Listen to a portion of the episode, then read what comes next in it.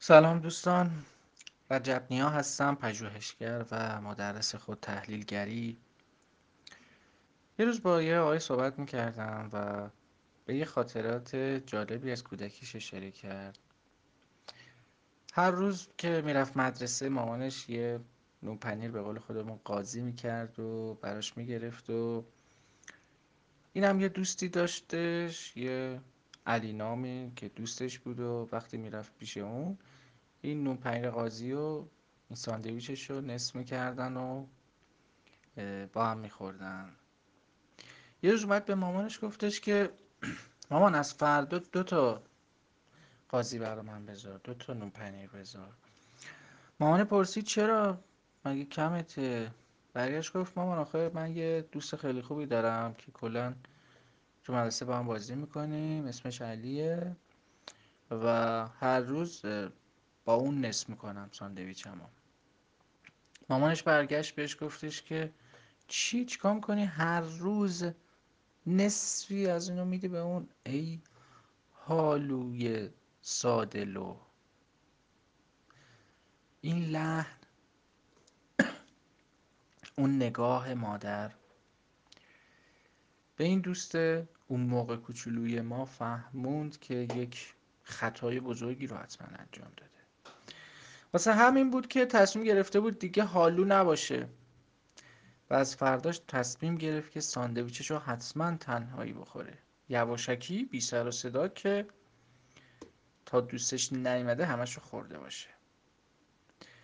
و در واقع این کوچولوی سخاوتمند این دوست سخاوتمند ما نه تنها به خاطر این سخاوتمندیش دیده نشد بلکه به یک آدم حالو و یک نگاه تند از طرف پدر مادر محکوم شد. خب ما خیلی وقتا این کارا رو می‌کنیم. ما به بچه هامو یاد میدیم که تنها بخو بیشتر خودت بخو حواست باشه به کسی چیزی نده حالو نباش ساده نباش. اون وقت داریم با هم همگی توی یه جامعه زندگی می‌کنیم که نمی‌تونیم به هم اعتماد کنیم. حس انزوا حس تنهایی و رنج و بی امنیتی بی اعتمادی داره عذابمون میده. نمی‌تونیم با امنیت خاطر توی یک کوچه قدم بزنیم مثلا موبایلمون رو دستمون بگیریم. و برا هم بازی زرنگی و من از تو زرنگ ترم را انداختیم که سبقت بگیریم تو زرنگ بودن. زرنگ بودن هم مثلا که توی صف نونوایی یه نفر یه جورایی مثلا به پیچونی بری جلوتر. یا همین ساندویچ که داری و همه رو خودت بخوری. پنج تا دوستات مثلا باشن شیش نفر باشین. تو پنج نفر رو یه جوری تونستی بپیچونی و یواشکی همه رو خودت بخوری. آفرین مامان جون چقدر زرنگی تو. بعد که حالا اینا بزرگتر میشن تبدیل به یک آدمای خودخواهی میشن خیلی جالبه که همین پدر مادر قر می‌زنن که این اصلا ما مریضیم مثلا همش به فکر خودشه. حالا همون بچه که شده سی سالش شده چل سالش شده 25 سالش. و متوجه نیستن که خودشون این رفتار رو به این بچه یاد دادن که فقط فکر خودت باش حالو نباش. چون سخاوتمندی یعنی حالو بودن و حماقت. احمق نباش.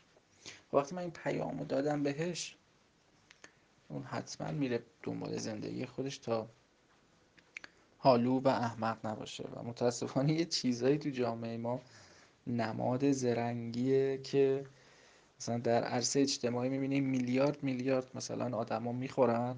یه دونه درشتایی که خیلی تابلو هیچکی صداش در نمیاد. ولی کافیه مثلا همسایت یه دونه کفشش رو در حریم خونه تو گذاشته باشه.